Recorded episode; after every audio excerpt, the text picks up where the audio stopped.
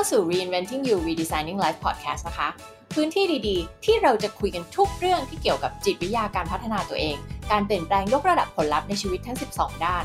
เราจะมาคุยกันเรื่องของการออกแบบชีวิต การตั้งเป้าหมาย ความสัมพันธ์ การงาน การเงิน การพัฒนา self esteem และความมั่นใจในตัวเองดำเนินรายการโดยนิดานะคะ นิดาเป็นโค้ชด้านการพัฒนาศักยภาพ เป็น Master Certified Coach นิดามี passion ที่แรงกล้ามาก ๆ ที่จะช่วยให้ทุกคนได้ค้นพบตัวเอง มีความตระหนักรู้ สามารถพัฒนาตัวเองและดึงเอาศักยภาพสูงสุดออกมาใช้สร้างชีวิตในแบบที่ต้องการได้ค่ะ ถ้าคุณคือคนหนึ่งที่ต้องการสร้างชีวิตที่ดีที่สุด และเป็นตัวเองในเวอร์ชันที่ดีที่สุด คุณมาถูกที่แล้ว ไปลุยกันค่ะแจ้งให้ซ้ำนิดนึงนะคะ ตอนนี้หนังสือ Reinventing You Redesigning Life ตื่นปฏิวัติตัวคุณออกแบบชีวิตดังใจฝัน วางขายในร้านหนังสือทั่วประเทศแล้วนะคะ หากต้องการซื้อจากร้านหนังสือตอนนี้มีขายตามร้านหนังสือดังต่อไปนี้ค่ะคิโนคุนิยะ Asia Books ร้านหนังสือเครืออมรินทร์บุ๊กซีเอ็ด ศูนย์หนังสือจุฬาลงกรณ์ B2S นะคะ แล้วก็ยังมีร้านอื่นๆ อีกมากมายทั่วประเทศเลยนะคะ แล้วก็ถ้าหากว่าใครต้องการสั่งซื้อโดยตรงกับทางนิดานะคะ ก็สั่งมาได้เลยนะคะ ทาง Line @coachนิดานะคะ มีลิงก์อยู่ใน show note แล้วก็สั่งได้ทั้งเล่ม Reinventing You Redesigning Life แล้วก็อีกเล่มหนึ่งของเราก็คือ Shine from Within ส่องแสงเจิดจรัสจากภายใน ซึ่งเป็นหนังสือพัฒนา Self Esteem ซึ่งทั้งสองเล่มนี้นะคะ เนื้อหาไม่ซ้ำกันนะคะ มีหลาย ๆ ท่านถามเข้ามา เนื้อหา ของหนังสือทุกเล่ม เราออกแบบมาเพื่อให้อ่านเป็นซีรีส์นะคะ ดังนั้นสิ่งที่เขียนในเล่มที่ 1 ก็จะไม่ได้ถูกเขียนในเล่มที่ 2 สิ่งที่เขียนในเล่มที่ 2 ก็จะไม่ได้เขียนในเล่มที่ 1 เช่นกันนะคะ ดังนั้นอขอให้ทุกท่านนะคะ ซื้อไปอ่านทุกเล่มเลยนะคะ แล้วต่อไปมีเล่ม 3 เล่ม 4 ออกมาก็คือจะเป็นเหมือนซีรีส์อะค่ะเหมือนการดูซีรีส์อะเนาะก็ต้องดูให้ครบทุกตอน รู้ให้หมดทุกเรื่องนะคะ จึงจะครบครัน ก็ไม่ต้องกังวลเพราะว่าเนื้อหาไม่ซ้ากันสามารถสั่งซื้อได้ตามร้านหนังสือทั่วประเทศ หรือว่าสั่งทาง Line @coachนิดาก็ได้เช่นกัน ขอให้มีความสุขกับการอ่านและการพัฒนาตัวเองนะคะ แล้วก็ขอให้สำเร็จกับเป้าหมายที่ตั้งไว้ในปีนี้ค่ะ สวัสดีค่ะ กลับมาพบกันกับอีก episode หนึ่งนะคะ ของ Reinventing You Redesigning Life Podcast นะคะสำหรับวันนี้นะคะจะมาพูดถึงเรื่องของสิ่งที่เราควรที่จะ รู้สิ่งที่เราควรจะสังเกตแล้วก็ดูนะคะ ในช่วงที่ศึกษาดูใจกัน อาจจะยังไม่ exclusive ก็คือหมายถึงว่าคุณอาจจะเดทหลาย ๆ คน คุณยังเลือกอยู่ คุณยังไม่ได้ exclusive ว่าคุณจะเดทคนนี้หรือคบคนนี้เป็นแฟนอ่าอะไรแบบนี้นะคะ หรืออาจจะเป็นช่วงที่ exclusive แล้วตกลงทั้งสองฝ่ายว่าคบกันแล้วนะคะ ไม่ได้ไม่ได้คุยกับคนอื่นแล้วอะไรอย่างเงี้ยนะคะ อาจจะเป็นช่วงคุยกัน หรืออาจจะเป็นช่วงคบแล้วเป็นแฟนแล้วก็แล้วแต่สิ่งที่ควรที่จะ สังเกตจริง ๆ จังๆเนี่ยนะคะ มันมีอะไรบ้างน่าจะบอกเลยว่า ปัญหาของคนที่เลือกคบคนผิด หรือว่าแต่งงานไปกับคนที่แบบไม่ใช่อะไรเงี้ย คือไม่ควรที่จะแต่งกับคนนี้มันไม่น่าจะใช่คนนี้แล้วมาเกิดปัญหาทีหลังมากมาย มันเป็นเพราะอะไรตั้งแต่แบบเลือกคบเป็นแฟนละอะไรเงี้ยนะเลือกผิดอะเพราะอะไร เพราะว่าเราไม่ได้สังเกตเรื่องเหล่านี้ ดังนั้นน่ะมันก็จะเป็นประโยชน์กับทุกคนนะคะ ถ้าหากว่าเรารู้จักที่จะสังเกตเรื่องที่สำคัญสำคัญ ที่มันจะบ่งชี้หรือว่า identify ได้ว่าเราจะไปกันได้หรือเปล่า แน่นอนว่าเราครบกันอะเราพูดถึงบริบทของการครบแบบ long term relationship หรือว่า committed relationship นะในพอดแคสต์นี้เราจะไม่พูดถึงการแบบคบเล่นๆ หรือว่าคบ เป็นกิ๊กเป็นอะไรคบแก้เบื่ออะไรเงี้ยไม่ใช่นะคะในพอดแคสต์ของเราก็จะพูดถึงเรื่องของการสร้างความสัมพันธ์ที่เป็นความสัมพันธ์ระยะยาว ถ้าเรียกว่าเป็นได้ก็คืออยากจะให้สร้างที่มันเป็น lifetime relationship คือความรักที่มันเป็นแบบอยู่กับเราไปได้ตลอดชีวิตอะ่ะก็คิดว่าคงไม่มีใครหรอกมั้งที่อยากจะเออฉันจะมีความสัมพันธ์นี้แค่ 10 ปี แล้วก็เลิกแล้วก็จะไปคบคนใหม่อะไรเงี้ยถูกไหมถ้าเจอความรักที่ดีที่ใช่ได้เราก็อยากที่จะอยู่กับมันไปได้ตลอด ดังนั้นเนี่ยยอมที่จะทำการบ้านอย่างหนักหน่อยในช่วงแรก การบ้านที่ว่านี้ก็คือ รู้ว่าเรามองหาคุณทีเรียอะไร หมั่นคอยสังเกตนะคะ แล้วก็ตั้งใจที่จะสังเกตกับสิ่งเหล่านี้ รู้จักที่จะมีบทสนทนาที่ตั้งคำถามที่สำคัญสำคัญที่ทำให้เราได้รู้จักกับคนอีกคนหนึ่งในระดับลึกในระดับตัวตนน่ะไม่ใช่คุยกันแค่แบบว่า เออ กินข้าวที่ไหนดี เที่ยวที่ไหนดีเออชอบดูหนังอะไรหรออะไรเงี้ยนะคะ พวกนี้มันเป็นคำถามที่มันเหมือนคุยเล่นๆได้นะ แต่ว่ามันไม่ใช่คำถามที่จะทำให้เราอะได้รู้จักตัวตนของคนคนนั้นได้จริง ๆจะบอกว่าการที่เราจะรู้จักคนคนหนึ่งจริง ๆ เนี่ยมันก็ หนทางพิสูจน์ม้ากาลเวลาพิสูจน์คนใช่ไหมมันเหมือนบางคนเขามี honeymoon period หรือเขามีช่วงโปรโมชั่นอ่ะเขาอาจจะแบบพยายามพยายามที่จะเป็นแบบมีภาพลักษณ์หรือว่ามีตัวตนในเวอร์ชั่นที่แบบว่าพยายามจะดีที่สุดอะในช่วง 3 เดือนแรก แล้วหลังจากนั้นก็ค่อยๆแบบเผยตัวจริงออกมานึกออกไหมคะ เพราะฉะนั้นเนี่ยคุณก็ต้องให้ระยะเวลากับมันนะคะ ในการที่จะพิสูจน์ว่าคนคนนั้นเป็นแบบที่เราคิดว่าเขาเป็นแบบนั้นจริง ๆ หรือเปล่า และเราต้องเอาความสัมพันธ์ของเราเนี่ย ใส่บททดสอบลงไปเยอะ ๆ นะคะ หลายคนไม่กล้าที่จะใส่บททดสอบลงไปเพราะอะไรกลัวเพราะแบบต้องเจอความจริงที่น่ากลัวบางอย่าง ความจริงที่ว่านั้นก็คือความจริงที่ว่าแบบสรุปคนนี้ไม่ใช่อะอะไรเงี้ยไม่ใช่แล้วอะหรือว่าไปเจอข้อเสียอะไรบางอย่างของเขาที่เรารู้สึกว่าเราแบบรับไม่ได้หรือเราไม่โอเคอะไรเงี้ยคือบางคนไม่อยากจะเจอความจริงตรงนั้นไงก็เลยไม่กล้าที่จะทดสอบความสัมพันธ์ของตัวเอง ไม่กล้าที่จะมี conversation หรือคำถามที่มันยากๆที่จะถาม คู่หรือแฟนของตัวเอง หรือคนที่ตัวเองคุยอยู่เนี่ยนะคะก็คือไม่กล้า เพราะว่าเอ่ออาจจะไม่ชอบความขัดแย้ง อาจจะไม่กล้าถามอาจจะกลัวคำตอบหรือเหตุผลอะไรก็แล้วแต่หลายๆอย่าง หรือบางคนคือขาดทักษะนั่นเองก็คือไม่เคยรู้มาก่อนว่า ฉันต้องถามคำถามเหล่านี้ ฉันไม่รู้มาก่อนว่าฉันต้องดู factor ปัจจัยเหล่านี้ด้วยหรออะไรเงี้ยบางคนก็คิดว่าเออแค่เข้ากันได้มีไลฟ์สไตล์ไปด้วยกันได้ก็น่าจะโอเคแล้วนี่ แต่คุณไม่ได้คิดในระยะยาวว่า แค่ไลฟ์สไตล์เข้ากันได้ แต่ถ้าพอวันหนึ่ง แต่งงานกันไป มุมมองในการเลี้ยงลูกเหมือนกันหรือเปล่า เจตคติหรือว่าทัศนคติ คือเราบอกว่าคำศัพท์ที่เราใช้กันที่ที่ถ้าเกิดใครเรียนจุฬาแล้วเรียนจิตวิทยาเขาใช้คำว่าเจตคติ เป็นคำศัพท์ที่ที่ถูกต้องนะที่ทางจุฬาบอกว่าเนี่ยเราเรียกว่าเจตคติ ถ้าเป็นคนทั่วไปเขาก็จะอาจจะใช้คำว่าทัศนคติ ดังนั้นน่ะใครที่สงสัยและบางคนถามมาว่าที่พูดคำว่าเจตคติคืออะไร มันก็คือแบบมุมมองความคิดกรอบความคิด mindset ที่เรามีต่อบางสิ่งบางอย่าง ซึ่งบางทีนะก็จะใช้คำว่าทัศนคติบ้างเจตคติบ้าง นี่คือเหตุผล อธิบายว่าถ้าเกิดว่ามีใครมาฟังแบบอยู่ที่จุฬาแล้วทำไมเราใช้คำว่าทัศนคติละ่ะ ก็อธิบายว่าเพื่อสื่อสารกับคนส่วนรวมได้เข้าใจก็แล้วกัน หลายคนน่ะ ถ้าเกิดว่าเราแบบคิดแค่ว่าเออเรามีไลฟ์สไตล์เหมือนกันเข้ากันได้เงี้ยแต่ว่าพอคุณไปใช้ชีวิตด้วยกันมันเป็นเรื่องอีกเรื่องหนึ่งเลยนะ คุณไม่ได้เดทแล้ว แต่วันหนึ่งคุณแต่งงานคุณใช้ชีวิต คุณต้องเลี้ยงลูกร่วมกัน คุณต้อง manage การเงินร่วมกัน คุณต้องอยู่ด้วยกันแบบ 7 วันต่ออาทิตย์ 24 ชั่วโมงต่อวันอะไรเงี้ยสมมุติอะมันเป็นคนละเรื่องกันแล้วนะ กับช่วงที่เดทหรือช่วงที่คบเป็นแฟนถูกไหมมันจะต้องไปดิวกับเรื่องสำคัญสำคัญละทีนี้แหละไอ้เรื่อง value คือค่านิยมที่เรายึดถือในชีวิต มันก็จะแบบออกมาแล้ว ถ้ามันต่างกันมากมันก็ไปด้วยกันไม่ได้แล้ว ถ้าขาดทักษะหรือว่าแบบคนนึงแบบมีมุมมองว่าเลี้ยงลูกแบบนี้ แต่อีกคนนึงมีแนวทางในการเลี้ยงลูกอีกแบบหนึ่งคือถูกเลี้ยงกันมาคนละแบบ กลายเป็นต้องมาทะเลาะกันเรื่องนี้อีกอะไรเงี้ยหรือไม่เห็นด้วยพอไม่เห็นด้วยแล้วก็ไม่ได้แก้ปัญหาก็กลายเป็น toxic ขึ้นมาอีก คือพ่อว่าแม่แม่ว่าพ่อบ้างอะไรเงี้ยลูกก็ต้องมานั่งฟังพ่อแม่ทะเลาะกันโจมตีกันว่าเออวิธีไหนของใครถูกอะไรเงี้ยถูกไหมคือสิ่งเหล่านี้บอกจริงๆเลยนะว่ามันรู้สึกอึดอัดใจแน่ๆสำหรับบางคนที่จะต้องคุยกัน โดยเฉพาะในช่วงแรก ๆ แล้วนาไม่ได้บอกด้วยว่าการที่คุณถามคำถามเหล่านี้ หรือคุณสังเกตสิ่งเหล่านี้แล้ว คุณจะได้คำตอบที่จริงในช่วงแรกนะ โดยทฤษฎีเขาบอกอะไรหกเดือนกว่าเราจะรู้ตัวตน อันนี้ค่าเฉลี่ยนะ บางคนอาจจะเร็วกว่านี้ บางคนอาจจะนานกว่านี้หกเดือน กว่าเราจะได้เห็นท่าแท้ของคน true colors คือตัวตนจริง ๆ ของคนคนหนึ่งที่กว่าข้อเสียด้านมืด dark side อะไรของเขาจะออกมา เขาบอกประมาณ 6 เดือน น่าจะบอกว่าจริง ๆ ถ้าเรารู้จักที่สังเกต แล้วก็คนคนนั้นน่ะดันเป็นคนที่เปิดเผยตัวเอง ก็คือไม่ค่อยรักษาภาพลักษณ์ตัวเองเท่าไหร่ เราน่าจะเห็นได้เร็วกว่านั้นในช่วงแบบเดือน 2 เดือน 3 เดือนแรกเลยด้วยซ้ำแต่ถ้าหากว่าเป็นคนที่ค่อนข้างรักษาภาพลักษณ์นิดนึงนะมีการแบบเขาเรียกว่าทำสิ่งที่เรียกว่า impression management ก็คือต้องการจะดูดีพูดง่ายๆ อย่างในช่วงแรกที่แบบเราพยายามอยากจะให้คนที่เราศึกษาดูใจอยู่ หรือว่าเราแบบเดทอยู่หรืออะไรอะ ให้คนอีกคนรู้สึกดีกับเราประทับใจกับเราอะไรเงี้ย บางคนก็อาจจะมีช่วงที่เขาแบบพยายามที่จะทำตัวดีผิดปกติอะดีกว่าความเป็นจริงที่เขาเป็นจริง ๆ นึกออกไหมคะ ซึ่งมันก็คือเหมือนจะบอกว่ามันคือการแสดงไหมมันก็ไม่ได้ขนาดนั้นนะมันอาจจะแบบกึ่งกึ่งอะนะคะ คืออาจจะพยายามที่จะทำตัวให้ดีกว่าปกติอะเพื่อให้อีกคนหนึ่งประทับใจ หรือบางคนอาจจะถึงขั้นแสดงเลยก็เป็นอย่างนั้นได้ นั่นคือถึงบอกว่าทำไมต้องมีบททดสอบทำไมต้องมีแบบใช้เวลาที่จะพิสูจน์ว่าเขาเป็นอย่างนั้นจริง ๆ หรือเปล่านะเพราะว่าถ้าแสดงได้ในช่วงแรกแต่มันคงไม่สามารถแสดงไปเป็นระยะเวลานานๆถูกไหมในที่สุดแล้วว่าข้อเสียต่างๆ หรือว่านิสัยที่แท้จริงมันก็จะต้องออกมา เพราะฉะนั้นสิ่งเหล่านี้ขอให้เราอะตั้งใจที่จะสังเกตให้มากๆเดบอกเลยว่าแบบ ปีแรกอะปี 2 ปีแรกเนี้ยนะคะ จะต้องสังเกตให้มากๆเลยโดยเฉพาะแบบก่อนที่เราจะคิดตัดสินใจที่จะคบใครจริงจังหรือว่าแต่งงานกับใครอะไรเงี้ย put your relationship to the test อะคือมีให้ใส่บททดสอบลงไปเยอะๆ อยากกลัวว่าใส่บททดสอบแล้วเดี๋ยวเขาเลิกกับเรา ใส่บททดสอบแล้วเดี๋ยวมันแบบไปกันไม่ได้หรืออะไรเงี้ย เพราะว่าความรักที่มันใช่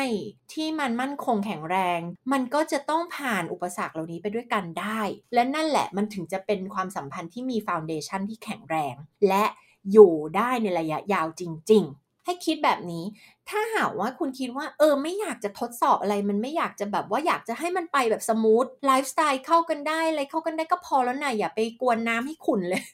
อาจจะใช้สำนวนไม่ถูกนะ แต่ว่าแบบคือ อย่าไปแบบว่าหาเรื่องใส่ตัวเลยนะอะไรเงี้ย คือ อย่าไปถามคำถามยากๆ อย่าจะพยายามไปรู้อะไรของเขามากมายนะยังไม่ต้องไปรู้จักหรอกตัวตนระดับลึกอะไรอ่ะ เอาแค่รู้จักผิวเผิน หรือเออไลฟ์สไตล์ไปกันได้ชอบของเหมือนกันชอบมีสนใจเหมือนกัน hobby เหมือนกันเที่ยวเหมือนกันกินเหมือนกันก็โอเคแล้วหนาอะไรเงี้ย จะบอกว่าถ้าคุณคิดอย่างนั้นนะคุณจะต้องยอมลำบากในระยะยาวนะคะ เพราะว่าถ้าคุณไม่รู้จักตัวตนคนคนนี้จริง ๆ แล้วคุณแบบคบกับเขาไปหลาย ๆ ปีเข้าผ่านไป 5 ปีเอาตายแล้วเพิ่งจะรู้ว่าคนคนนี้เป็นคนนี้ ถึงตอนนั้นก็จะเป็นไงรู้สึกว่าเสียได้เวลาที่ทุ่มเทไปหมดเวลาไปตั้ง 5 ปีแล้วเนี่ย อายุก็เยอะขึ้นแล้วจะถอนตัวยังไงเลยทีนี้อะไรเงี้ยถูกไหมจะต้องเสียเวลาไปเริ่มต้นกับคนใหม่อะไรทีถึงตอนนั้นนี่คุณ invest อะไรไปเยอะมากแล้วคุณลงทุนไปเยอะมากนะ คุณลงทุนเวลาไปตั้ง 5 ปีแล้วนะถูกปะคุณในที่สุดคุณหลีกหนีความจริงเหล่านี้ไม่ได้อะ นะ ถ้าตัวตนคุณไปด้วยกันไม่ได้อะเรื่องใหญ่ ๆ ในชีวิตที่สำคัญสำคัญมันไปด้วยกันไม่ได้อย่างเช่นแบบ value เนี่ยค่านิยมอะในที่สุดคุณก็จะต้องไปตกอยู่ในสถานการณ์ที่คุณแบบแต่งงานมีลูกไปแล้ว แล้วก็คุณต้องทนอะถ้าคุณไม่ทนคุณก็คือคุณเลิกอะเออซึ่งไม่ได้แย่นะ คือดีกว่าทนนะ จริง ๆ แล้วอะถ้าคุณค้นพบช้าไปหน่อยอะแบบผ่านไป 10 ปีแล้วคุณเพิ่งรู้อะมันก็ยังดีกว่านะ ที่คุณจะไปเลิกตอนนั้นดีกว่าที่คุณจะต้องทนไปตลอดชีวิตอีกแบบ 50 60 70 ปีถูกปะ ที่เกริ่นมาแบบเนี้ยคือคุณยอมที่จะเหนื่อยตอนนี้ในช่วงแรกของความสัมพันธ์น่ะเพื่อจะเช็คว่ามันใช่แน่ๆ และถ้ามันไม่ใช่อะไม่ต้องรู้สึกแย่ว่าแบบต้องหาคนใหม่อีกแล้ว ต้องเริ่มต้นใหม่อีกแล้วต้องไปเดทคนใหม่แล้วอย่าไปรู้สึกอย่างนั้น เพราะคนส่วนใหญ่อะกลัวรู้ไหมกลัวความจริง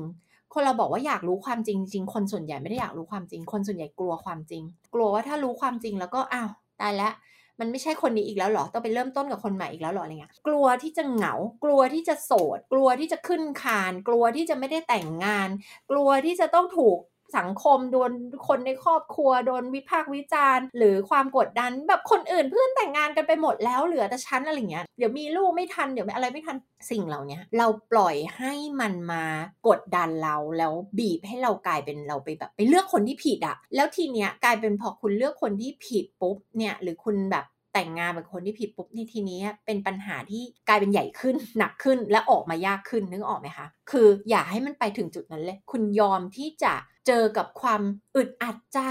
ยอมที่จะเผชิญหน้ากับความจริง ที่แม้จะรู้สึกอึดอัดใจหรือยากลำบากในช่วงแรกอะ่ะดีกว่า คุณไม่ต้องเสียเวลานาน เป็นเวลาแบบหลาย ๆ ปี ถ้าคุณรู้ว่าไม่ใช่คุณออกมาตั้งแต่ช่วงแรก ๆ ได้ยิ่งเร็วยิ่งดีเนี่ย คุณก็ได้มีโอกาสที่จะไปเจอคนที่ใช่ถูกไหมคะ ดังนั้นเนี่ยวันนี้เราจะมาคุยกันว่า ควรจะดูอะไรบ้าง ควรจะสังเกตอะไรบ้าง และบอกเลยว่าจากการที่โค้ชคนในเรื่องนี้มาเยอะมาก ทั้งที่โสด ทั้งที่มีแฟนและทั้งที่เป็นสามีภรรยา ทั้งที่แบบมีปัญหาแล้วอยากจะแก้อยากจะไปต่อ หรือสามีภรรยาที่ต้องการจะเลิก หรือสามีภรรยาที่คนหนึ่งอยากจะไป แล้วคนหนึ่งอยากจะอยู่ต่อเนี่ยคือเจอมาหมดทุกรูปแบบ แล้วก็เจอมาในทุก stage ของความสัมพันธ์นะคะ ทั้ง5 stage แล้วเนี่ยบอกเลยนะคะว่า การผิดพลาดในช่วงนี้แหละเกิดขึ้นได้เยอะมาก และมันมาจากการที่เราไม่ได้สังเกต ในจุดที่สำคัญสำคัญเหล่านี้ ซึ่งมีอะไรบ้างมาดูกันเลย สิ่งแรกที่ควรจะดูที่สำคัญมากๆเลย ถ้าใครฟังอยู่แล้วจดตามแล้วไม่ได้ขับรถอยู่นะ ขับรถอยู่ไม่ต้องจดนะ กาดอกจันเลยคือข้อนี้คือ values ที่เหมือนกัน values คือค่านิยม สิ่งที่เราให้ความสำคัญ ซึ่ง value นี่คือเป็นสิ่งที่เรายึดถือในการตัดสินใจสิ่งต่างๆ ในชีวิต ในการที่เรา make decision ว่าเราจะคบใคร เราจะตัดสินใจทุกเรื่องในชีวิตอะค่ะ มันมาจากสิ่งที่เราให้ value ให้คุณค่า ทีเนี้ย value มันไม่ได้แปลว่าอ๋อฉันให้ความสำคัญกับครอบครัว หรืองาน หรืออะไรอย่างนั้น เพียงอย่างเดียว พวกนั้นก็คือใช่อะเราบอกว่าเราให้ความสำคัญกับงาน เราให้ความสำคัญกับความสำเร็จ เราให้ความสำคัญกับการมีเงินเยอะๆอิสรภาพทางการเงิน หรือเราให้ความสำคัญกับครอบครัวกับการเลี้ยงลูก อะไรอย่างเงี้ยพวกนี้ก็คือสิ่งที่เรา value แต่นอกจาก value ที่เป็นในเรื่องพวกนี้แล้ว มันจะมีคำศัพท์ที่เขาเรียกว่าเป็นคำแบบนามธรรมทั้งหลายที่เป็นคำว่า value เนี่ยลองไป search ในอินเทอร์เน็ตดูนะคะ values list คำว่า values list คือรายชื่อของ value ต่างๆ มันจะขึ้นมาแบบ 200-300 อย่างเลยนะคะ เยอะมาก ไปหาคำว่า values list นะ แล้วมันจะออกมา values มีอะไรบ้าง เช่น achievement คือความสำเร็จอะคนที่ value achievement อะถามหน่อยว่ามันจะแสดงออกมาเป็นยังไงอะก็เป็นคนกระตือรือร้นเรื่องงานเรื่องธุรกิจ เวลาที่สำเร็จแล้วรู้สึกเติมเต็มอะนึกออกไหมถ้าเรา value เรื่องของ intelligence หรือ knowledge คือความฉลาดหรือความรู้ เราจะแสดงออกไหมเราก็จะลงทุนไปกับเรื่องของการศึกษาหาความรู้ เราก็จะลงทุนไปกับเรื่องของการหาหนังสือมาอ่าน ถูกไหมคะ เห็นไหมว่า เรายึดถือ values อะไร เราก็จะลงทุนในชีวิต ด้วยเวลาด้วยเงินด้วยทุกๆ สิ่ง ไปกับเรื่องนั้นๆนะคะคนเราให้ความสำคัญกับ values อะไร เราจะลงทุนกับเรื่องเรื่องนั้น ลองดูสังเกตอย่างบางคนบอกว่า ดู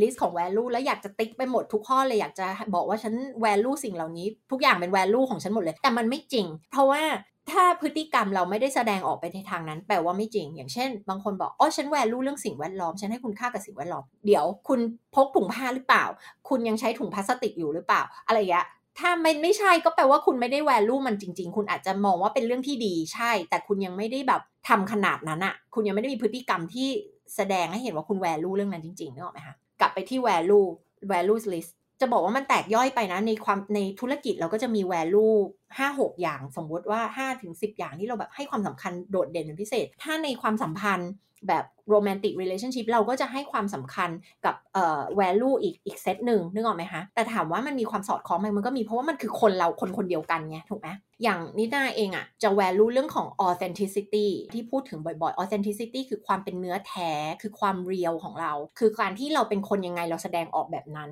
ไม่ใช่ว่าเราเป็นคนยังไงแล้วเราแสดงออกอีกแบบแบบแสดงให้คนภายนอกเห็นว่าเรามีภาพลักษณ์แบบนี้อะไรเงี้ยคือนิดาจะไม่ไม่ไม่ชอบแบบนั้นเราจะชอบอะไรที่เรียลอะไรที่แบบ คุณเป็นยังไงคุณพูดมาอย่างนั้นเลยอะทั้งแบบ the good the bad the ugly อะคือสิ่งที่ดีสิ่งที่เป็นข้อเสียสิ่งที่คุณละอายเกลียดใจหรือสิ่งที่คุณไม่ชอบมากๆเกี่ยวกับตัวเองอะไรเงี้ยคือแบบแสดงออกมาให้หมดเลย เพราะว่า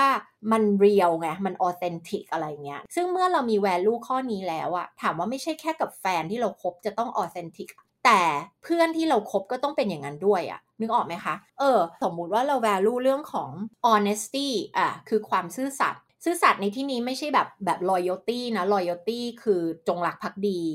หลายคนพอฟังว่าซื่อสัตย์ก็นึกถึงแค่อะไร นึกถึงแบบมินิมัมเลยมินิมัมคือไม่นอกใจ คืออันนี้มันต้องเป็นอย่างนั้นอยู่แล้วอะนะบางทีที่เราไปอ่านในพันทิปนะก็แอบตลกนิดนึงนะเวลาแบบไปแอบอ่านกระทู้อยากจะรู้ว่าคนคิดยังไงกับเรื่องต่างๆ เนี่ยแล้วแบบเออบางคนบอกว่า เออที่คบกับคนเนี้ย เพราะว่าเออเขาไม่เจ้าชู้แต่มีข้อเสียอย่างอื่นเป็นสิบข้อเลยนะ แต่เขาเป็นคนดีและที่ฉันยังคบเขาเพราะเขาไม่เจ้าชู้เขาไม่เคยนอกใจ คือเราก็จะแบบมีเครื่องหมายคำถามใหญ่ ๆ เกิดขึ้นว่าเดี๋ยวคือการไม่นอกใจเนี่ยมันเป็นมินิมัมแบบมันเป็นสิ่งที่แบบมันต้องมีอยู่แล้วอะมันไม่ใช่ข้อที่แบบถือว่าเป็นข้อดีอะไรขนาดนั้นนึกออกไหมมันเป็นสิ่งที่มันต้องเป็นอย่างนั้นอยู่แล้วอะเออ ถ้ามันไม่ใช่ก็คือรถตัดทิ้งอยู่แล้วไงถูกไหมซึ่งกลายเป็นว่ามันก็สะท้อนสังคมว่าผู้ชายต้องเจ้าชู้ ผู้ชายต้องนอกใจ อะไรอย่างเงี้ยนะกลายเป็นผู้หญิงต้องยอมรับไปในตัว ว่าแบบตายละถ้าฉันได้แฟนที่ไม่นอกใจก็แปลว่าแบบดีแล้วดีเลิศประเสริฐแล้วอะไรเงี้ยหรอซึ่งมันไม่ใช่อะคือมันต้องเป็นอย่างนั้นอยู่แล้วอะเออมันเป็น requirement พื้นฐานอยู่แล้วที่มันต้องเป็นอย่างนั้นน่ะ แล้วเช็คลิสต์ของคุณมันต้องมีอย่างอื่นอีกเยอะแยะมากมายอะนึกออกไหมคะ แบบเราอย่า settle for less นะ คือเราอย่ายินยอมที่จะลดมาตรฐานของเรา เพียงแค่เพราะเราคิดว่าเออคนดีมันไม่มีแล้วหรือคนที่แบบที่เราหามันหายากหรือมันไม่มีนะคะ ไม่ไม่ได้นะคะ ทีเนี้ยมันไม่ได้เป็นแค่เรื่องของการไม่นอกใจ มันไม่ใช่แค่ความซื่อสัตย์ในแง่นั้น มันไม่ใช่ความซื่อสัตย์แค่แบบไม่พูดโกหก แต่คำว่า honesty อะ มันหมายรวมไปถึงการที่คุณแบบซื่อสัตย์กับความรู้สึกของตัวเองด้วย คุณคิดยังไงพูดอย่างนั้น คุณเป็นคนที่กล้าเผชิญหน้ากับความจริงอะไรเงี้ย ไม่ใช่แบบเป็นคนที่หลีกหนีความจริง คิดอย่างหนึ่งพูดอีกอย่างหนึ่งอะไรเงี้ย โกรธแต่บอกว่าไม่ได้โกรธอะไรเงี้ย พวกเนี้ยมันก็คือแปลว่าคุณไม่ honest แล้ว คุณไม่ซื่อสัตย์กับความรู้สึกตัวเอง นึกออกไหมคะ รวมไปถึงกับการที่แบบว่า พูดความจริงไม่หมดอะไรอย่างเงี้ย แบบความจริงมีอยู่ร้อยหนึ่งพูด 15% 20%อย่างเงี้ย อันนี้ก็คือไม่ใช่ honesty ละถูกไหมหรือรวมไปถึงเป็นคนที่ต่อหน้าพูดอย่างหนึ่งรับหลังพูดอีกอย่างหนึ่งหรืออะไรอย่างเงี้ยเป็นต้นนะคะ อเรารู้ว่าเราแวลูเรื่องนี้ละ เราให้ความสำคัญกับเรื่องนี้ละ เราก็จะใช้เกณฑ์เหล่านี้ในการประเมินความสัมพันธ์เราทุกความสัมพันธ์ สมมติบอกว่าใน romantic relationship honesty คือแบบจำเป็นมากสำคัญมากสำหรับเรา พอคู่ของเราแสดงอะไรบางอย่างที่ไม่มี honesty แล้วปุ๊บจบเลย คือมันไม่ต้องไปต่อแล้วถูกไหมนึกออกไหมคะ ยิ่งถ้าแสดงให้เห็นซ้ำๆซ้ำๆว่านี่คือตัวตนเขาเขาเป็นแบบเนี้ย มันไม่ต้องพยายามไปเปลี่ยนเขาอะนึกออกไหมคะ เพราะว่าเขาเป็นแบบนี้ เหมือนกันในบริบทอื่นก็ใช้ได้เหมือนกัน เช่นการเลือกคบเพื่อน หรือคบคนทำธุรกิจเป็นพาร์ทเนอร์ทางธุรกิจหรืออะไรก็ตามเนี่ยได้หมดทุกบริบทเลย ถ้าเราบอกว่าให้ความสำคัญกับ honesty เนี่ยดังนั้นแล้วเนี่ยเรื่อง value ถ้าเราเข้าใจตัวเองได้เนี่ยสำคัญมากและดีมาก แล้วก็ใช้ได้กับทุกเรื่องในชีวิตของเราเลย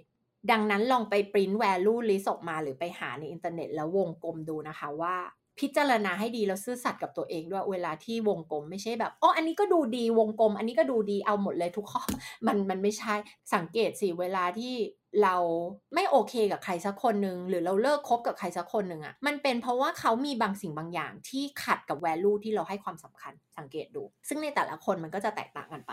อันนั้นดอกจันที่หนึ่งดอกจันที่สองคือเรื่องของ aspiration แล้วก็ vision อะมันคือความฝัน มันคือวิสัยทัศน์ มันคือภาพที่เรามีร่วมกันในอนาคต 5 ปี 10 ปีต่อจากนี้ ภาพนั้นคืออะไร ตรงกันหรือเปล่า อย่างบางคนแบบ คนนึงอยากมีลูก 5 คน อีกคนไม่ได้อยากมีลูกเลย แล้วไม่เคยคุยเรื่องนี้กันอย่างเงี้ย เอาแล้วแต่งงานกันไปเพิ่งไปรู้แล้วไปเลิกกันอีก อะ นึกออกไหมมันก็เป็นปัญหาอีกแทนที่คุณจบได้ทั้งแต่วันนี้ ปัญหาคือคนส่วนใหญ่ชอบอยากจะคิดว่าไปเปลี่ยนคนอีกคนหนึ่งได้ไงนึกออกไหมคะคิดว่าเดี๋ยวเราจะไปเปลี่ยนเขาได้ ตั้งคำถามว่าทำไมเราถึงอยากจะไปเปลี่ยนคนอีกคนนึงทำไมเราถึงไม่เคารพเขาที่เขาเป็นแบบนี้ ก็ให้เขาเป็นในสิ่งที่เขาเป็นสิ แล้วยอมรับความจริงว่า ไม่ใช่คู่ของเราแค่นั้นเองอะต้องการสิ่งที่ไม่เหมือนกันก็จบกันไปแค่นั้นอะไรเงี้ยนอกจากมันจะเป็นเรื่องที่สามารถจะปรับจูนกันได้ ซึ่งเราเคยพูดไปแล้วแหละว่าเรื่องของ aspiration น่ะในคู่แต่ละคู่ไม่เหมือนกันนะ อย่างเช่น ถ้าเราไปคบกับ A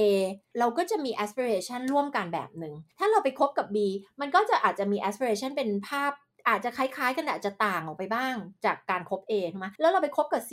มันก็จะเป็นอีกภาพร่วมกันของเราภาพความฝันภาพวิชั่นมันก็จะเป็นอีกแบบหนึ่งเพราะไอ้ภาพภาพนี้มันเกิดมาจากภาพของเรา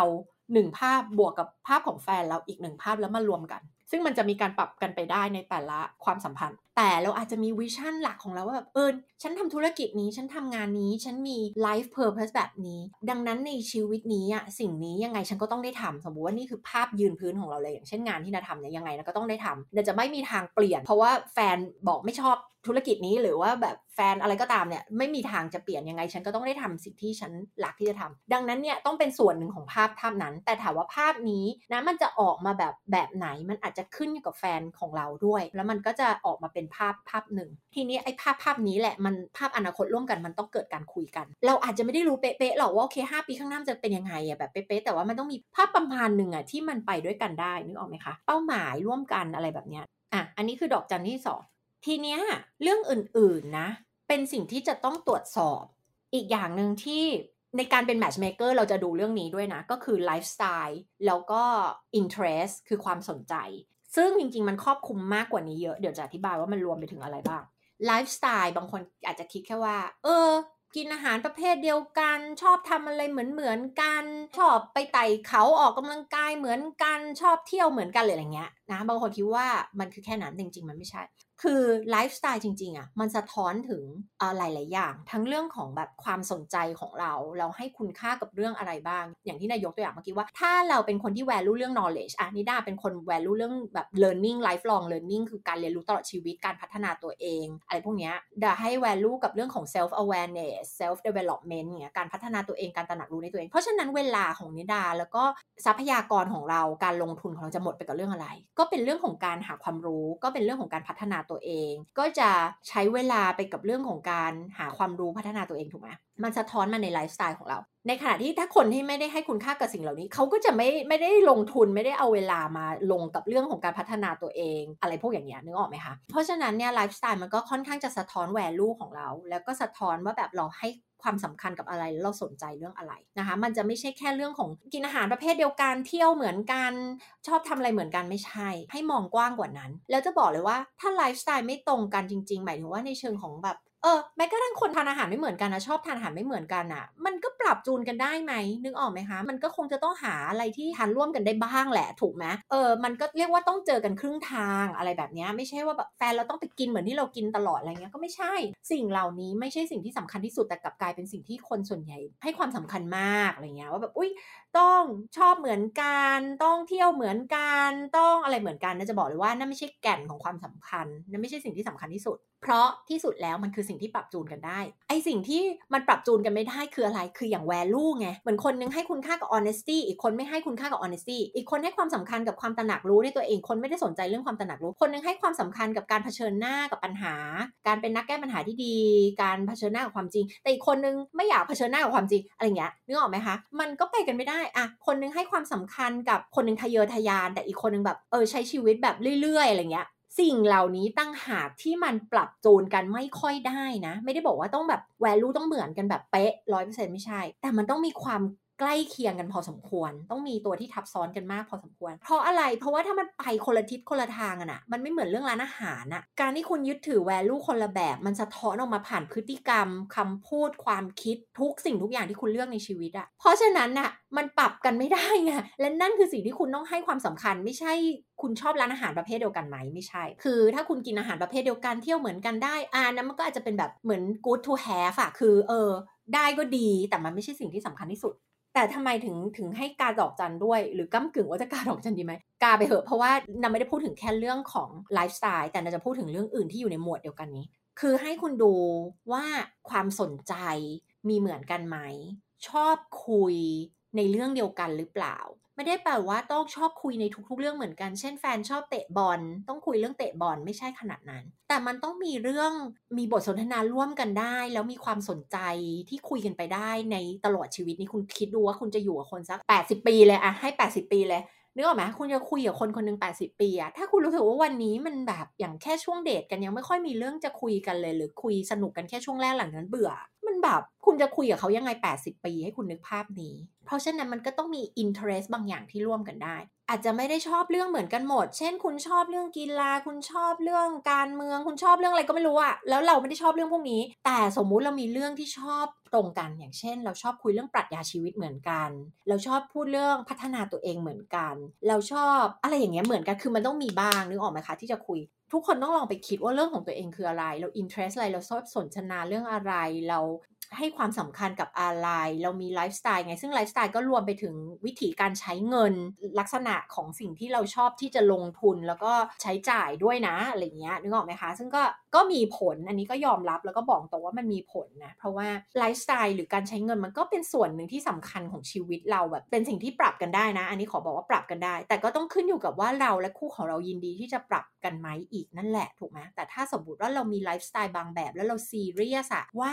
เรามีความสุขกับไลฟ์สไตล์แบบนี้แต่แฟนเราแบบมีไลฟ์สไตล์อีกแบบหนึ่งเลย แล้วแบบมันไม่โอเค เราต้องลดความสุขของเรา ถ้าเรายอม compromise สำหรับบางคนก็ไม่โอเค ถูกไหมซึ่งมันไม่มีผิดไม่มีถูกนะ แต่เป็นสิ่งที่เราต้องซื่อสัตย์กับตัวเองแล้วถามตัวเองว่าแบบเฮ้ยถ้าเราจะ compromise เรื่องนี้เราจะประนีประนอมเรื่องนี้เราโอเคจริง ๆ หรือเปล่า หรือเราแค่ทำเป็นโอเค เพื่อให้มันเหมือนไปต่อกันได้ แต่จริง ๆ เราไม่ได้โอเค ตรงนี้คือเราต้องซื่อสัตย์กับตัวเองนะ แล้วก็ต้องต้องดูหลาย ๆ อย่างอะว่าเออมันมันพอจะไปกันได้ไหม ถ้ามันเป็นแบบอุ้ยคนละเรื่องเลยไลฟ์สไตล์ความสนใจคนละแบบการใช้เงินคนละแบบโอ้แบบไม่ได้มีอะไรคุยร่วมกันได้เลยอะไรเงี้ย อย่างนิดาหนึ่งอย่างเลยที่นาชอบคือการที่จะมีบทสนทนากับคนในระดับลึกในการแบบถ้าใครศึกษาเรื่องพัฒนาตัวเองเนาะก็คือใต้ภูเขาน้ำแข็งiceberg model นะด้านบนภูเขาน้ำแข็งก็คือสิ่งที่มองเห็นด้วยตาเปล่า ชอบทำอะไรชอบเที่ยวอะไรกินอะไร เล่นกีฬาอะไร ข้อดีข้อเสีย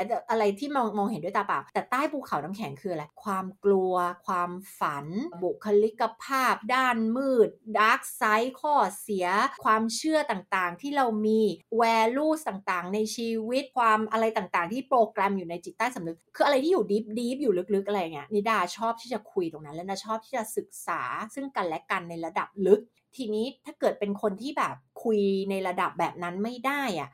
มันก็จะแบบคุยกันไม่รู้เรื่องละนึกออกไหมคะ อันเนี้ยยกตัวอย่างเป็นต้น ทีนี้ทุกคนก็จะต้องแบบไปดูของตัวเองนะว่ามันเป็นยังไง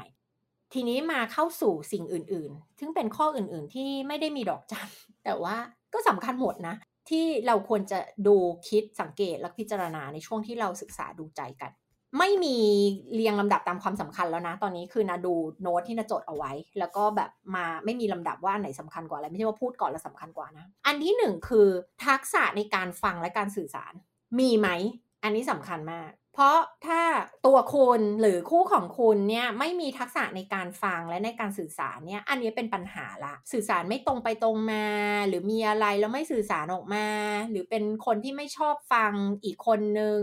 แฟนพูดอะไรแล้วก็ไม่ฟังไม่รับรู้อะไรเงี้ยมันเป็นปัญหาแล้วถูกไหมซึ่งที่นิดาให้ให้โจทย์แล้วบอกว่าให้สังเกตเนี่ยไม่ได้ให้แค่สังเกตในแฟนของเรานะ ให้สังเกตในตัวเราเองด้วยว่าเราบกพร่องในข้อไหนไปหรือเปล่า เราต้องพัฒนาข้อไหนหรือเปล่าเพราะมันง่ายมากเลยที่เราจะบอกว่า โอ๊ย แฟนเรานี่แหละที่มีปัญหาที่มีข้อเสีย แล้วเราดีหมดเลย มันง่ายที่จะที่จะอย่างนั้น แต่มันไม่ใช่ความจริงไงถูกปะเพราะตัวเราเองก็ต้องมีสิ่งที่ต้องพัฒนา อันที่สองที่ให้เช็คนะ คือตลกในเรื่องเดียวกัน ถ้าเล่นมุกกันแล้วไม่เก็ตกันอะอันนี้ก็สะท้อนบางอย่างแล้วนะ สะท้อนถึงความสนใจ สะท้อนถึงแบ็กกราวด์ที่ต่างกัน ความสนใจที่ไม่เหมือนกัน แล้วก็จริง ๆ มีงานวิจัยด้วยที่บอกว่าความตลกมันลิงก์กันกับเรื่องของ intelligence level หรือ IQ มันจะสะท้อนให้เห็นเลยว่าเป็นคนที่คุยกันรู้เรื่องไหมอะมันเป็นคนที่จะ get along แล้วไปด้วยกันได้ไหม คือมันต้องตลกในเรื่องเดียวกัน เล่นมุกและ get กันเข้าใจกัน ข้อต่อไปคือคบกันไปแล้วอะ ถึงแม้คุณจะได้เห็นข้อเสียอะไรต่างๆ ของเขาแล้วอะคุณยังรู้สึกชื่นชมคนคนนี้อยู่ คุณยังรู้สึกชอบเขาอยู่อะคุณยังรู้สึกว่าเออ คนนี้คนที่น่าคบหา แต่ถ้าไปถึงจุดหนึ่งแล้วคุณเจอข้อเสียต่างๆ ของเขาแล้วคุณรู้สึกแบบไม่โอเคแล้วอะคุณไม่ชื่นชมคนคนนี้อีกต่อไปละ คุณแบบไม่โอเค คุณไม่เคารพในสิ่งที่เขาเป็นละ อันนี้ก็คือแบบเป็นสัญญาณละว่าแบบมันไม่น่าจะไปด้วยกันได้ถูกไหมอะแล้วเขาไม่เปลี่ยนด้วยเองด้วยนะ อะมีดอกจันว่า เห็นข้อเสียอันนี้ของเขาแล้วคุณฟีดแบ็กไปแล้วแล้วเขาไม่เปลี่ยนแปลงแก้ไขหรือแม้แต่จะยอมรับเนี่ยก็จบไป แต่ถ้าสมมติเขายอมรับแล้วเขาพัฒนาเปลี่ยนตัวเองอะไปในทางที่ดี โอเค มันก็อาจจะไปต่อได้ แต่โดยรวมแล้วอะคุณต้องรู้สึกชื่นชม คนตรงหน้าคุณ ถึงแม้จะมีข้อดีข้อเสียอะไรก็ตาม โดยรวมแล้วคุณต้องยังรู้สึกชื่นชม ชื่นชอบเขาอยู่อะสิ่งเหล่านี้คุณต้องสังเกตนะ สังเกตเป็นระยะเวลายาวนานนิดนึง แต่หลายคนเป็นไง ชอบตอนแรกชอบไปแล้วรักไปแล้ว แล้วเป็นไงหลังจากนั้นเจออะไรไม่ดีก็แบบมองข้ามพยายามมองข้าม ก็ถ้าคุณคิดว่าคุณมองข้ามไปได้ตลอดชีวิต อันนั้นก็โอเค แต่คุณก็ต้องยอมรับกับ consequence หรือผลลัพธ์ในการเลือกของคุณถูกไหมว่าโอเค ฉันยอมรับนิสัยเนี่ยแปปีเลย ฉันอยู่กับมันได้โอเค ถ้าคุณตอบแบบนั้น แล้วคุณยอมรับมันได้จริง ๆ นะ แล้วคุณไม่ทุกนะ แล้วคุณไปต่อดะโอเคกับมันจริงๆอะโอเคเลย คุณไปต่อเลย แต่ถ้าคุณซื่อสัตย์กับตัวเองแล้วคุณรู้สึกว่าแบบ ไม่ไหวแน่เลย 80 ปีกับนิสัยนี้ คุณเลือกจบตั้งแต่วันนี้ถึงแม้มันจะยากอะแต่มันดีกว่าคุณต้องไปจบ 10 ปี 20 ปีข้างหน้านะถูกไหมเพราะฉะนั้นอะต่อให้รักไปแล้วชอบไปแล้วอะคุณต้องสังเกตว่ามันมีอะไรที่คุณไม่โอเคกับมันหรือเปล่า ยอมรับไม่ได้หรือเปล่า ข้อต่อไปให้สังเกตข้อนี้ค่ะ ทักษะการรับมือกับปัญหาและความขัดแย้ง เป็นคนที่เผชิญหน้ากับความจริงไหม เป็นคนที่เออเป็นนักแก้ปัญหาที่ดีหรือเปล่า แล้วเวลามีความขัดแย้งอะ่ะ เขาหนีความขัดแย้งนั้นเขาหนีปัญหานั้น หรือเขาเผชิญหน้ากับปัญหาแล้วมันร่วมแก้ปัญหานี้กับคุณแบบเป็นทีมเดียวกันนะอันนี้สำคัญมาก เพราะว่าในชีวิตคู่เนี่ยคุณจะต้องเจอความขัดแย้ง คุณจะต้องไม่ลงรอยกัน คุณต้องไม่เห็นด้วยในบางอย่างมันเป็นเรื่องธรรมดา มันคือคนสองคนมาจากคนละที่กันเลยถูกไหมคนในครอบครัวเดียวกันเกิดมาเป็นพี่น้องฝาแฝดยังไม่ได้เห็นด้วยในทุกเรื่องถูกไหมเห็นยังไม่ได้คิดเหมือนกันในทุกเรื่องเลยดังนั้นเนี่ยนี่คือคนมาจากคนละครอบครัวคนละแบ็กกราวด์เลยเพราะฉะนั้นมันต้องมีความขัดแย้ง คุณลองคิดดูว่าจะมีความขัดแย้งเกิดขึ้นเยอะมากๆในชีวิตคนที่เผชิญหน้ากับความขัดแย้ง ไม่ได้เป็นนักแก้ปัญหาที่ดีในความสัมพันธ์เนี่ย มันก็จะสร้างปัญหาเยอะมากเลยถูกไหมอันนี้ให้คุณคิดถึงตัวเองด้วย แล้วก็คิดถึงคู่ของคุณด้วยนะ ไม่ใช่แค่คิดถึงคู่ของคุณ คุณเองอาจจะเป็นคนที่ไม่เผชิญหน้ากับความจริงก็ได้ คุณเองอาจจะเป็นคนที่ไม่อยากแก้ปัญหา แล้วก็หลบหนีปัญหาแล้วคิดว่าเดี๋ยวปัญหามันหายไปเองอะไรอย่างนี้ก็ได้นะ ก็ต้องสะท้อนตัวเองด้วย ถ้าตัวเราเองเป็นแบบนั้นเราก็ต้องพัฒนาตัวเอง เพราะว่าเนี่ยกำลังชี้ให้เห็นว่าสิ่งเหล่านี้มันสำคัญมากเลยแล้วมันส่งผลต่อทุกเรื่องในชีวิตด้วยนะไม่ใช่แค่ชีวิตคู่ของเรา ข้อต่อไปคือมีความตระหนักรู้ในตัวเองจริง ๆ อันเนี้ยอยากให้กาดอกจันแต่ที่ไม่ได้กาเพราะอะไรนิดาเข้าใจว่าในสังคมทุกคนไม่ได้มีความตระหนักรู้ในตัวเอง ดังนั้นน่ะจะบอกให้ทุกคนไปหาคนที่มีความตระหนักรู้ในตัวเอง อันนี้อาจจะแบบไม่ realistic อะไม่อยู่บนความเป็นจริง แต่จะบอกเลยว่าถ้าเราไปศึกษาด้านนี้เนาะ relationship coach ทุกคนจะบอกคุณว่าคุณสมบัติที่สำคัญที่สุดในคู่ชีวิตในการเป็นแฟน คือคุณสมบัติข้อที่หนึ่งไม่ใช่เออมองหาสุภาพบุรุษสุภาพสตรี คนใจดีไม่ไม่ใช่ self awareness สำคัญที่สุดความตระหนักรู้ในตัวเอง เพราะถ้าคู่ของคุณไม่มีความตระหนักรู้ในตัวเอง เวลามันเกิดปัญหาอะไร หรือเวลาทำผิดอะไร เขาจะไม่ยอมรับ เขาจะไม่ตระหนักรู้เลยว่านี่คือปัญหา ดังนั้นเนี่ยพอคนไม่มีความตระหนักรู้ในตัวเอง ก็จะไม่คิดปรับปรุงแก้ไขตัวเอง ถ้ายังไงที่สุดแล้วต่อให้เรามีข้อเสียอะไรอะ แต่เรามีความตระหนักรู้ในตัวเอง มันยังเป็นจุดเริ่มต้นที่จะทำให้เราเนี่ยเริ่มที่จะเปลี่ยนแปลงพัฒนาแก้ไขได้ไงดังนั้นเนี่ยการที่เราจะเลือกคู่ที่มี self awareness สำคัญมาก ทีนี้คำว่า self awareness คืออะไร การตระหนักรู้ในตัวเองคืออะไร หลายคนคิดว่าตัวเองรู้จักตัวเอง หลายคนคิดว่าตัวเองมี self awareness แต่จริง ๆ ไม่ใช่ การมี self awareness คือการที่เรารู้ว่าตัวเองคิดอะไร รู้สึกอะไร กระทำอะไร รู้ทันทุกอย่าง และรู้จักที่จะเลือกมีความคิดความรู้สึกการกระทำที่สอดคล้องกับสิ่งที่เป็นมาตรฐานภายในของเรา สิ่งที่เป็นคุณค่า สิ่งที่เราให้ความสำคัญ สิ่งที่เราอยากจะเป็นสิ่งที่เป็นตัวตนที่เราอยากจะเป็น แล้วเราก็รู้จักที่จะเลือกสิ่งต่างๆ ให้มันสอดคล้องกับตัวตนที่เราอยากจะเป็น แล้วเราก็รู้ข้อดีข้อเสียของตัวเอง เรามีสติกับทุกสิ่งที่เราเป็นที่เราพูดที่เราทำออกไปเนี่ยนี่คือคนที่มีความตระหนักรู้ในตัวเอง ซึ่งสำคัญข้อต่อไปตรงข้ามกับการไม่ตระหนักรู้ในตัวเองคืออะไรอะก็คือคนที่ทำอะไรต่างๆ ไปแล้วไม่รู้ตัวเออไม่รู้ว่าทำไปทำไม ไม่รู้ว่าทำไปแล้วดีหรือไม่ดีทำไปแล้ว อาจจะไม่ดีแล้วก็ไม่รู้ตัวว่าทำไม่ดีหรืออาจจะรู้ตัวแล้วไม่ยอมรับอะไรอย่างเงี้ยคือมันก็แล้วมันก็ส่งผลไม่ดีในทุกๆเรื่องของชีวิต ข้อต่อไปคือมี financial compatibility คำว่า financial compatibility การเข้ากันได้ในเรื่องของการเงินเนี้ยไม่ได้แปลว่าต้องเออรวยเหมือนการฐานะเท่ากันไม่ใช่ แต่แปลว่าต้องต่างคนต่างยอมรับในลักษณะของการบริหารจัดการและใช้เงินของอีกฝ่ายหนึ่ง นะคะ อันนี้คือ financial compatibility คือไปกันได้นะคะ ไม่ได้บอกว่าต้องใช้เหมือนกันด้วย แต่ว่าย้ำอีกครั้งต่างคนต่างยอมรับในวิถีการบริหารจัดการเงิน และการใช้เงินของอีกฝ่ายหนึ่งได้ พอนึกดูสิว่าถ้าไปกันไม่ได้ มันจะเป็นปัญหาใหญ่โตมากแค่ไหนกับทุกเรื่องเลยถูกไหมในชีวิตยิ่งพอไปเป็นใช้ชีวิตคู่ร่วมกันแล้ว ข้อต่อไปที่เราควรจะสังเกต ข้อนี้เรียกว่าเหมือนคุยกันดีกว่า ลองเอาเรื่องการเมืองศาสนามาคุยกัน เพราะจริง ๆ แล้วอะมุมมองเรื่องการเมืองศาสนาเนี่ยมันจะเป็นเรื่องที่สะท้อนอะไรได้หลายๆอย่างเหมือนกัน คือ เช่น ถ้าเราชอบพรรคการเมืองนี้เราชอบหรือเราไม่ชอบเพราะอะไร เรานับถือศาสนานี้ หรือไม่นับถือศาสนานี้เพราะอะไรอะไรเงี้ยควรเป็นเรื่องที่คุยกันเพราะว่าสำหรับบางคนเป็นเรื่องที่สำคัญมาก แล้วถ้าเกิดไม่ได้คุยกันแล้วแบบ มาเจอว่ามันมีความแตกต่างมากหรืออะไรเงี้ย มันจะกลายเป็นประเด็นได้ แต่มันเป็นสิ่งที่เขาบอกไม่ให้คุยกับคนนอก หรือคนที่เราไม่สนิทใช่ปะเพราะว่าเดี๋ยวเดี๋ยวจะทะเลาะกันได้ใช่ไหมถ้าเราเขาถ้าบอกโดยเฉพาะกับฝรั่งเนี่ยเป็นเรื่องที่คุยกันไม่ได้ สมมติคุณเดินเข้าไปในผับในบาร์แล้วอยู่ดีคุณจะไปคุยกับคนแปลกหน้าเรื่องการเมืองเรื่องศาสนาไม่ได้เลยนะ เกิดเขาโมโหแล้วก็ชกต่อยขึ้นมาอะไรเงี้ยนะมันเป็นเพราะว่ามันเป็นเรื่องที่เซนซิทีฟ แล้วทำไมทำไม เพราะอะไรถึงเซนซิทีฟเพราะว่าคนเรา identify ตัวตนของตัวเองอะค่ะ เข้ากับเรื่องของพรรคการเมือง แล้วก็เรื่องของศาสนาเนี่ยแบบเข้มข้นน่ะนึกออกไหมนั่นคือเหตุผลที่เวลาเราเห็นมีการทะเลาะกันทางการเมือง หรือเรื่องศาสนามันถึงรุนแรงไงเพราะว่ามันเหมือนถ้าเรา identify ตัวเองกับศาสนาอะไรแล้ว หรือพรรคการเมืองอะไรแล้ววแล้วสมมุติว่าพรรคการเมืองนั้นหรือศาสนานั้นถูกโจมตีอะ เราก็จะรู้สึกเหมือนเราถูกโจมตีไปด้วย เหมือนคุณบอกว่าศาสนานี้ไม่ดีหรอ เหมือนคุณว่าฉันไม่ดีไปด้วยอะไรเงี้ยนึกไหมหรือคุณว่าพรรคการเมืองนี้ไม่ดี มันเหมือนว่าฉันไม่ดีไปด้วยอะไรเงี้ยนะคะ นั่นคือเหตุผลที่ว่าทำไมมันรุนแรงทำไมมันมีความรู้สึกที่เข้มข้นมาก แต่กับบริบทของแฟนคือคนที่เราจะอยู่ด้วยกันคบกันไปตลอดชีวิตมันคือแบบ intimate relationship มันคือแบบคนวงใน สุดๆของเราแล้วเนี่ยเราก็ต้องมาคุยเรื่องพวกนี้ เพราะว่าถ้ามันมีความขัดแย้งหรือว่ามันสะท้อนอะไรบางอย่างเราก็ควรจะรู้ตั้งแต่วันนี้ ไม่ใช่ไปรู้ในอนาคตถูกไหมควรจะคุยกันเรื่องนอกจากการเมืองศาสนาแล้วคือความเชื่อต่างๆ ที่เรามี ความเชื่อที่เรามีต่อเรื่องเงิน ความเชื่อที่เรามีต่อความสำเร็จ ความเชื่อที่เรามีต่อวิธีการเลี้ยงลูก ความเชื่อที่เรามีต่อโลกต่อผู้คนต่ออะไรแบบนี้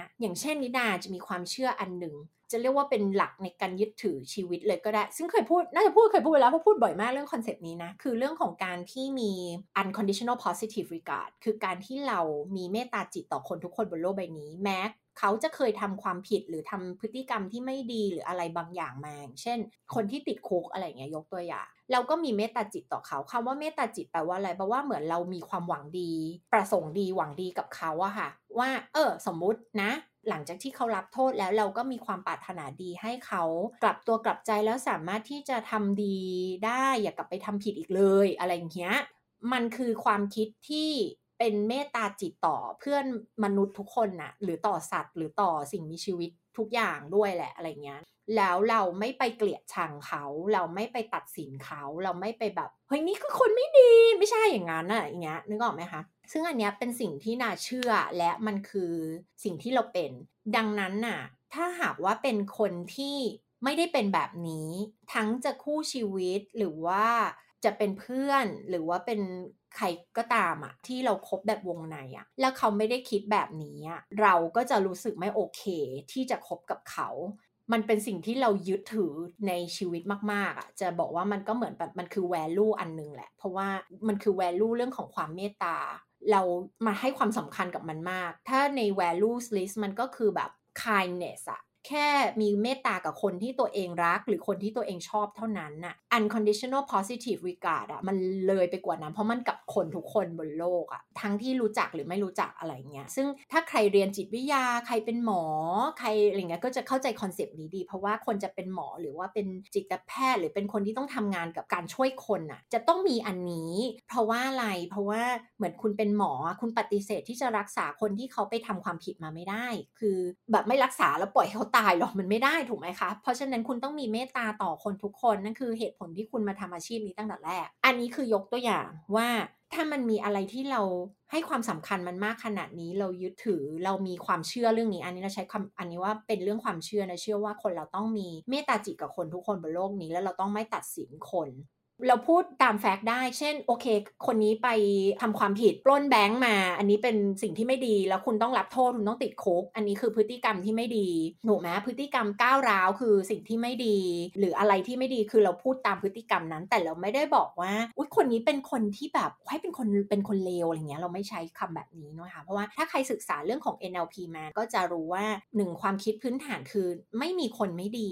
ไม่มีจริง มีแต่การโปรแกรมมิ่งที่ไม่ดีที่ผิดพลาด ซึ่งถ้าเรากลับไปทำความเข้าใจตามเหตุและผลอะมันก็มีที่ไปที่มาที่คนกลายเป็นแบบนั้นไปได้ ถูกไหมคะ ที่เขาไปทำความผิด มันมีเหตุและผลไม่ได้บอกว่ามันถูกต้องและไม่ได้บอกว่าสมควรและที่ต้องเป็นเป็นอย่างนี้ไม่ใช่ แต่มันมีที่ไปที่มา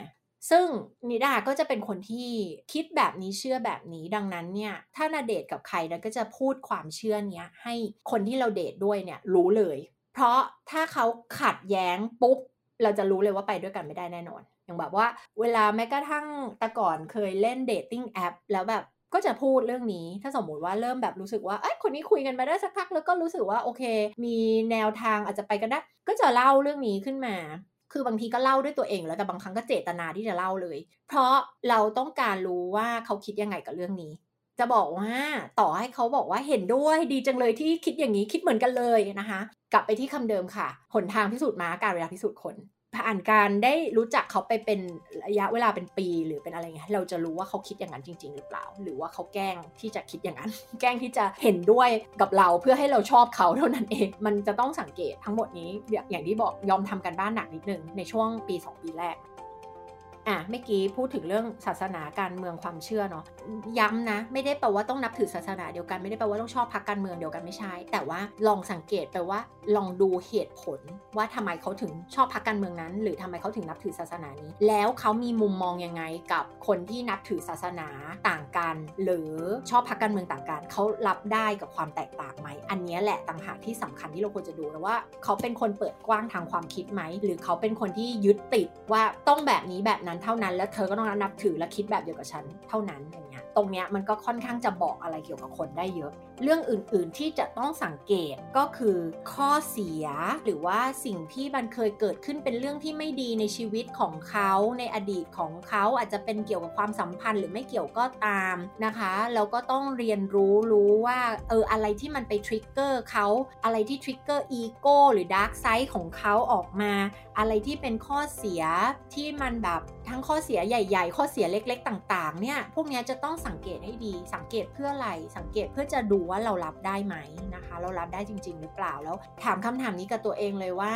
ไม่ใช่รับได้วันนี้แล้วคิดจะไปเปลี่ยนเขา อย่าคิดจะเปลี่ยนใคร อย่าคิดจะเปลี่ยนใคร คิดแค่เปลี่ยนตัวเองพอละ อย่าคิดว่าอ๋อเดี๋ยวเขาต้องดีขึ้น หรือเดี๋ยวเขาต้องเปลี่ยน หรือเขาจะต้องปรับตัวไม่ใช่ คุณซื้อในเวอร์ชันปัจจุบันนี้เลยว่าเวอร์ชันปัจจุบันเป็นแบบนี้แล้วคุณซื้อไหมแล้วคิดเลยว่าข้อเสียเหล่านี้นะคะ คุณอยู่กับมัน 80 ปีได้ไหม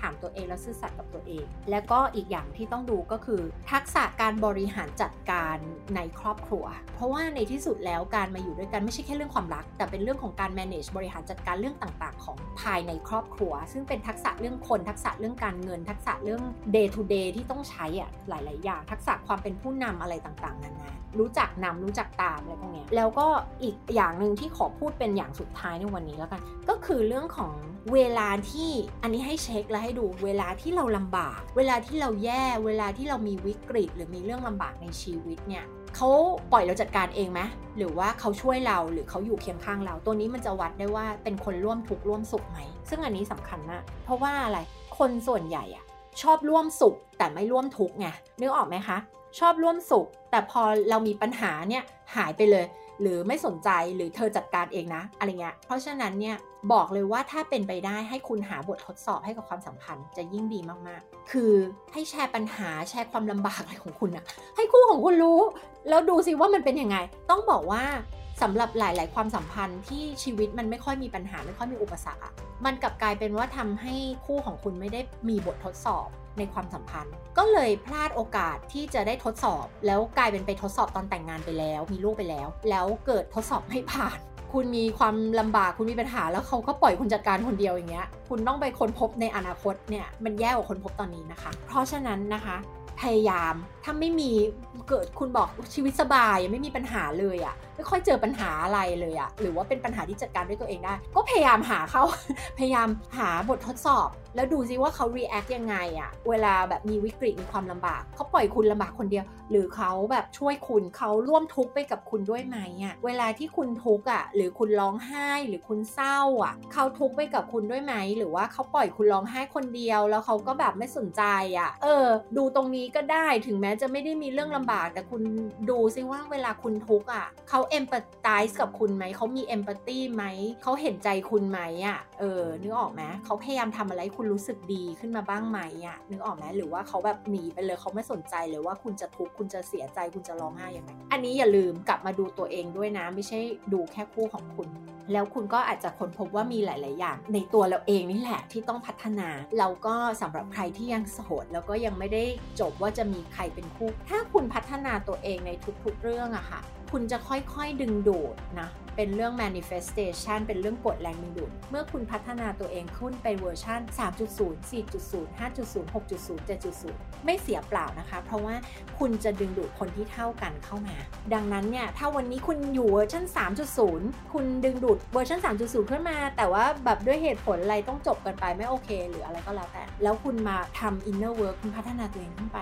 ข่าวดีเลยมันไม่เสียเปล่า เพราะว่าคุณก็จะ attract คนที่เท่ากันเข้ามา แต่คุณต้องรู้จักที่จะเลือกแล้วคุณต้องรู้จักที่จะดูคุณทีเรียต่างๆ แล้วด้วย ก็ขอให้ทุกคนโชคดีในความรัก ถ้ามีความรักที่ดีอยู่แล้ว ขอให้พัฒนาให้มันดียิ่งยิ่งขึ้นไปนะความรัก และการพัฒนาตัวเองมันไม่มีที่สิ้นสุด ก็ขอบคุณมากที่ติดตามกันมานะคะ หวังว่าจะได้ประโยชน์ แล้วก็สามารถนำไปพัฒนาความสัมพันธ์ของคุณได้ไม่ว่าจะอยู่ในสเตจไหนของ relationship ก็ตาม ขอให้แชร์ ขอให้รีวิวให้ 5 ดาวเราด้วยนะคะ เพื่อให้พอดแคสต์นี้ไปถึงคนจำนวนเยอะๆ และได้ไปช่วยคนมากยิ่งขึ้น ขอบคุณมากที่ติดตามกันมากับพอดแคสต์ตอนนี้แล้วเดี๋ยวเราพบกันใหม่ในตอนหน้านะคะ กับ Reinventing You Redesigning Life Podcast ค่ะ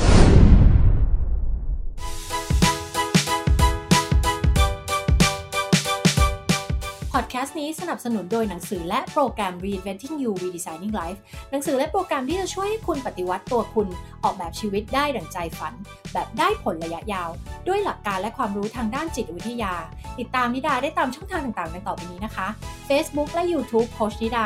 Instagram นิดาเลิศ .th Clubhouse นิดาเลิศสอบถามเกี่ยวกับโปรแกรม coaching และ mentoring ต่างๆ ได้ที่ Line Official @Coach นิดานะคะ มา reinvent ตัวคุณและ redesign ชีวิตกันนะคะ แล้วพบกันในเอพิโซดหน้าค่ะ